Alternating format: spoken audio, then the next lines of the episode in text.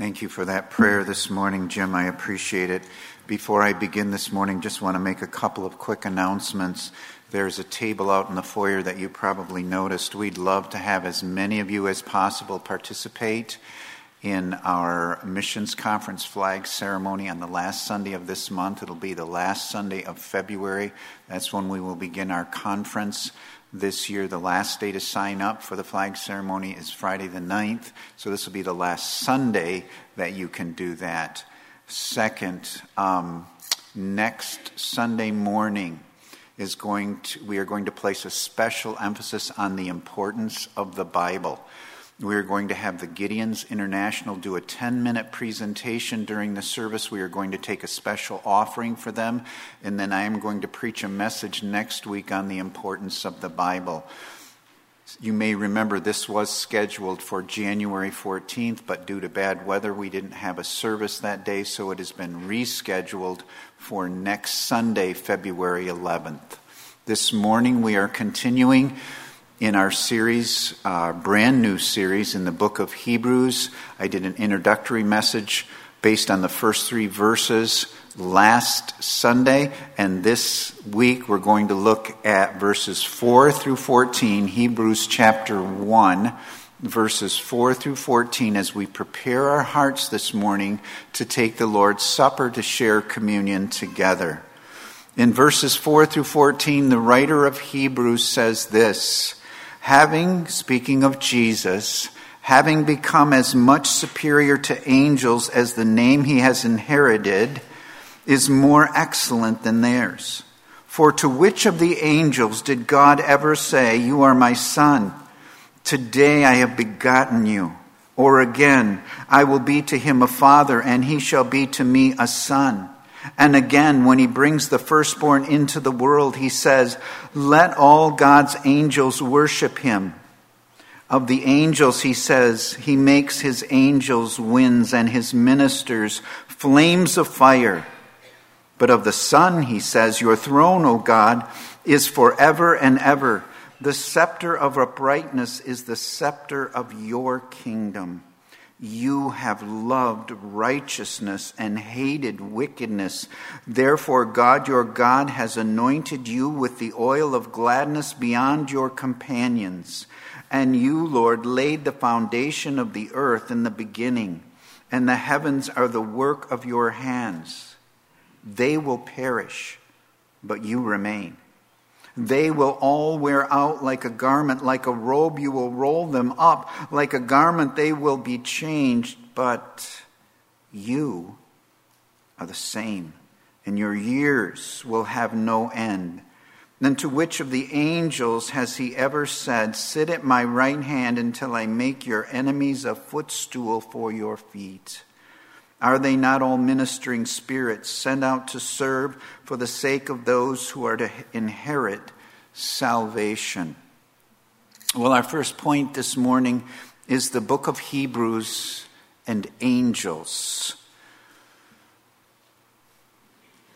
I want to go back and just briefly share with you what I shared with you in the introductory message last week because it is critical to understanding verses 4 through 14. The theme of the book of Hebrews, the theme of the book of Hebrews is this Jesus Christ is superior to everyone and everything, including anything the Old Testament, the Old Covenant provided. And as we look into the future of the book of Hebrews, or we look at the rest of the book from a flyover view, from the big picture view, we see that Jesus is superior to angels. We see that Jesus is superior to Moses. We see that Jesus is superior to the Mosaic covenant. We see that Jesus is superior to the earthly tabernacle. We see that Jesus is superior to the Levitical priesthood. And we saw in the first three verses that Jesus is. He is the final prophet through whom God has spoken. He is the creator who made the universe. He is the heir of all things. He is the exact representation of God's glory. He is the upholder of all things. He is the Savior who provided purification for sins. He is the great victor who sat down at the right hand of the majesty on high. Therefore, therefore, verses 1 and 2, long ago, at many times and in many ways, God spoke to our fathers by the prophets, but, but in these last days, in these last days, He has spoken to us by His Son Jesus is superior to everyone and everything. And the writer of Hebrews starts out with showing his superiority to angels. Now, throughout the history of the Old Testament and throughout the history of the church, God's people have been fascinated with angels. The Hebrews were, the people of the church are, and it's understandable angels are fascinating beings. Back in 2006, I did a 10 part series on angels and demons. And it is fascinating. It really is far. I went back and reviewed some of my notes, far more than anything I could share uh, with you this morning. But what I do want to do is briefly, very briefly, share with you what the Bible says about angels. Angels are created beings. They are holy, they are powerful, and they are wise. They are specially created spirit beings, and they were made, created by God before He made man. In fact, they were watching in the heavens when God created the world. The Bible speaks a great deal about angels. There are 108 direct references to angels in the Old Testament and 165 direct references to angels in the New Testament. The primary purpose of their creation was to render special worship and service to God. Remember that. The primary purpose for which God created angels was to render special worship and service to God. Angels are spirit beings, so they don't have flesh and bones, but they do have bodies. And whatever heavenly form angels have, they are capable of appearing in human form, and we see that numerous times in both the Old and New Testaments. In fact, in Hebrews chapter 13, in verse 2, we are warned to be careful how we treat strangers, since we might be entertaining angels unaware. We might be entertaining angels without knowing it. Angels are highly intelligent and have emotions. We see them being very emotional in their worship and praise of God. Angels do not marry, and they're unable to procreate. Angels are not subject to death. Scripture nowhere indicates that they die. A third of the angels, according to Revelation chapter 12 and verse 4, fell from heaven with Satan. Satan being an angel, and those angels that fell became demonic beings. And so we have always had this distinction between the heavenly angels and the demonic beings. Since angels were all created before man, they are therefore countless ages older than us. And according to John MacArthur, he thinks that they probably number in the trillions. Angels are more powerful than men and can act and move with incredible speed. You think the flash is fast? They are faster. They are very fast. Angels minister to God and do his bidding. They are both spectators and participants in his mighty works. So, there are special, supernatural beings that inhabit the universe, that inhabit the earth, that inhabit your world and my world. And they are called angels. But our second point this morning is that Jesus is superior to angels. The whole point of Hebrews 1 4 through 14 is that Jesus created angels, is superior to angels, and is worshiped by angels. So even though we are fascinated by them, and understandably so, I am, all kinds of questions about angels. But if you remember one thing when you leave this morning, I want you to remember this Jesus created the angels.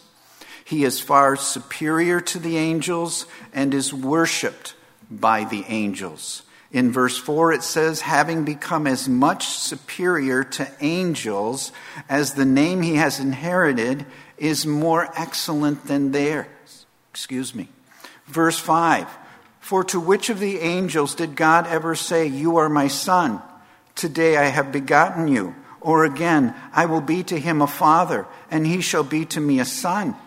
To which of the angels did God ever call one of them his son? None of them not Michael or Gabriel, the two named archangels, who are probably best known of all the angels in the Bible. To neither one of them did he say, You are my son.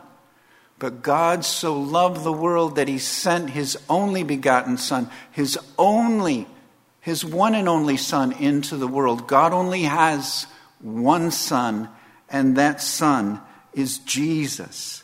Verse 6, and again, when he brings the firstborn into the world, Jesus being the firstborn, he says, Let all God's angels worship him. When Jesus comes into the world, the Father says, Let all God's angels worship him. And your mind should immediately run back to Luke chapter 2 when the angel appeared to the shepherds out in the field watching their flocks by night and said, For unto you this day is born in the city of David a Savior who is Christ the Lord. And then with the angel appeared a multitude of the heavenly host praising God and saying, Glory to God in the highest, and on earth peace to those whom God loves.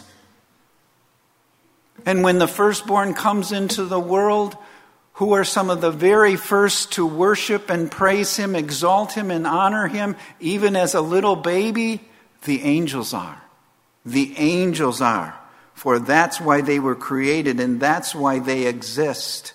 Verse 7 of the angels, he says, he makes his angels winds and his ministers a flame of fire. There is no doubt they are fascinating beings. One writer said, he said, angels can be as forceful as the wind and as destructive as a bolt of lightning, a flame of fire.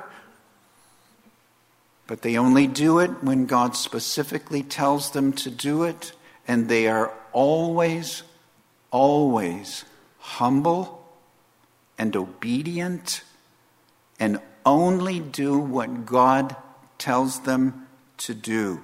So they are fascinating, verse 8, but of the Son, but of Jesus, he says, Your throne, O God, is forever and ever.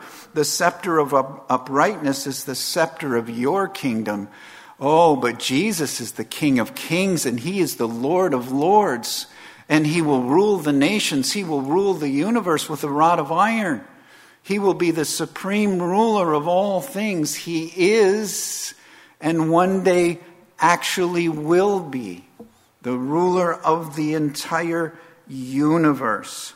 Verse 9 You, Jesus, have loved righteousness and hated wickedness. Therefore, God, your God, has anointed you with the oil of gladness beyond your companions. Oh, Jesus is the lover of righteousness. Jesus himself is righteousness. He is the hater of everything that is evil and everything that is wicked. He has been anointed with the oil of gladness, the oil of joy, a joy and gladness which he gives to each and every man and woman who believe in him as Savior and Lord. Verses 10 through 12. And you, Lord, and you, Lord Jesus, is what it's saying, laid the foundation of the earth in the beginning. And the heavens are the work of your hands. They will perish, but you will remain. They will all wear out like a garment, like a roll, excuse me, like a robe. You will roll them up like a garment. They will be changed. But you are the same, and your years will have no end.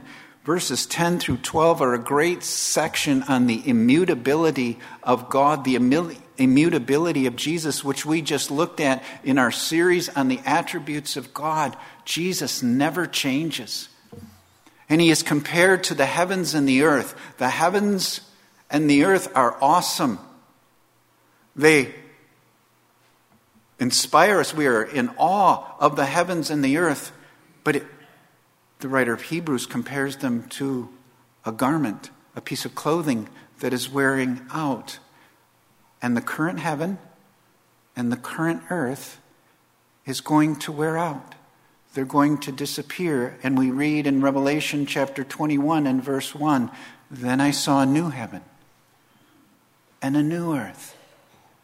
But Jesus never changes. Heaven and earth may pass away, but Jesus never changes. Verse 13 And to which of the angels has he ever said, Sit at my right hand until I make your enemies a footstool at your feet? We saw this last week at the end of verse 3. After making purification for sins, he sat down at the right hand of the majesty on high. Jesus is seated at the right hand of God the Father, the place of highest authority in the entire universe. And when he sat down, it meant that he was the full and final sacrifice for sins, and it also meant that he had completely defeated sin and death and Satan. To which of the angels did he ever say that? Which of the angels can compare to that, is what he's saying in verse 14 of the angels. Are they not all ministering spirits sent out to serve for the sake of those who are to inherit salvation? Fascinating verse. I remember going over this verse in that series on angels and demons. Angels are ministering spirits. Don't miss this sent out to serve for the sake of those who, in, who are to inherit salvation. Do you know angels are constantly ministering to us, to those who have received Christ as Savior and Lord? Every day they are ministering to us in ways that we don't know about, in ways that we cannot even see, but they are doing God's bidding. They worship God, they serve God, and and they serve us. People have often asked me, Do you think that each of us have a guardian angel? And my answer is no, we don't have a guardian angel. We have lots of guardian angels. All the angels minister to you. They are ministering spirits sent out from God to minister to those who've inherited salvation. But if you ever were to meet an angel, I know what they would tell you. Focus all your attention on Jesus. Focus all your attention on Jesus. In Revelation chapter 19, excuse me, in verse 10, the Apostle John has received this amazing revelation from an angel. And he tries to bow down and worship the angel. And the angel immediately says, Stop, don't do that. He said, I am a fellow servant just like you. And then the angel says this worship God and worship Jesus, who is the spirit of prophecy. That's what angels do. They're always, always pointing you to Jesus. Well, as we head to communion this morning, I want you to think about something with me. Angels are magnificent creatures and can teach us many good things. They are created beings. Jesus is far, far superior to the angels, but nonetheless, the angels can teach us many good things. I don't know if we'll have time someday, but I'd like to do an entire message just on this subject what we can learn from the angels. I want to give you three small examples that will lead us into communion. I just want you to think about this. There's many good things we can learn from angels.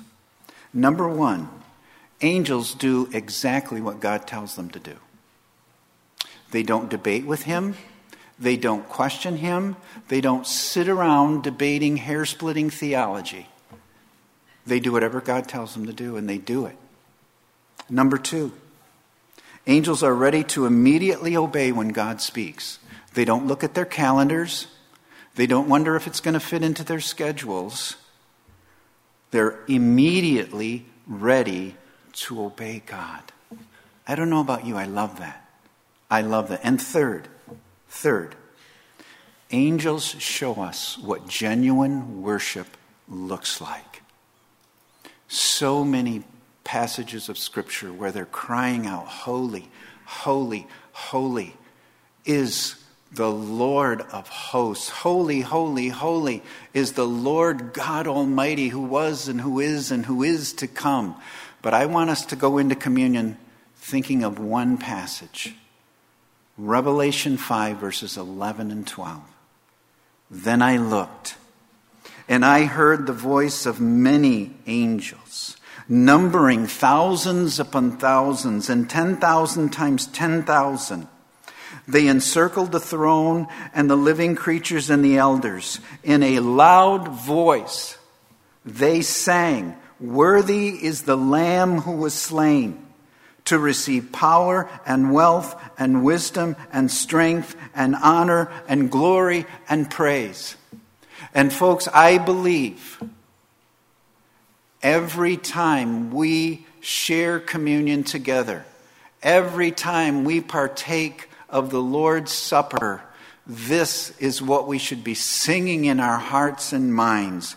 Worthy is the Lamb who was slain to receive power and wealth and wisdom and strength and honor and glory and praise. Oh, what the angels teach us.